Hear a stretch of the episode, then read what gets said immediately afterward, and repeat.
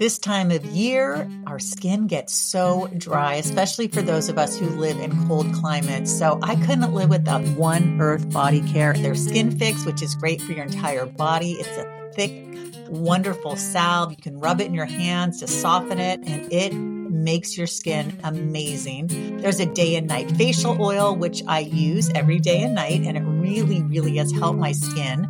There's a sleep balm that is also a salve consistency that has lavender and other things to help you relax.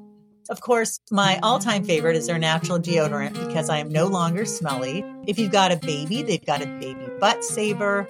The other thing that has completely transformed my hair is their shampoo and conditioner bars. They've got Skin Fix for pets, which has helped my blue stop eating his paws all the time or nibbling on them.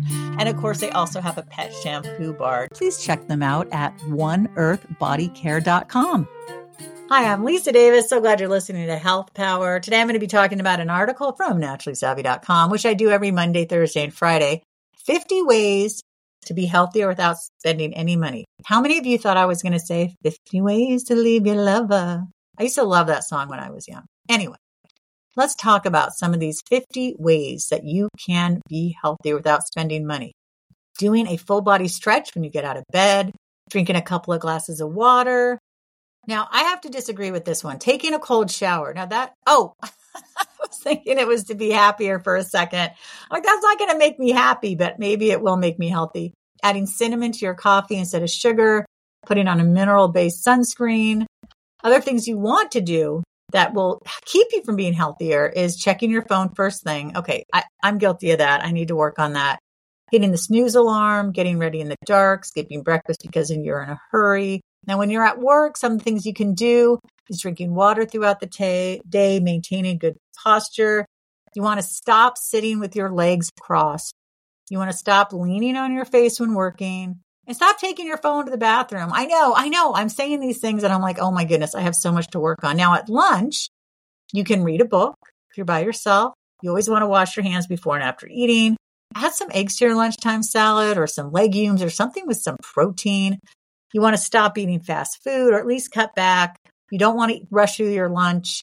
Try not to be looking at electronic screens all the time. I know all of these things are really hard, but hey, they're good advice. Uh, you can take a hot bath this is in the evening. Drink your herbal tea. You want to use a fan to keep your bedroom cool. Keeping a journal is great. You want to stop checking your work email.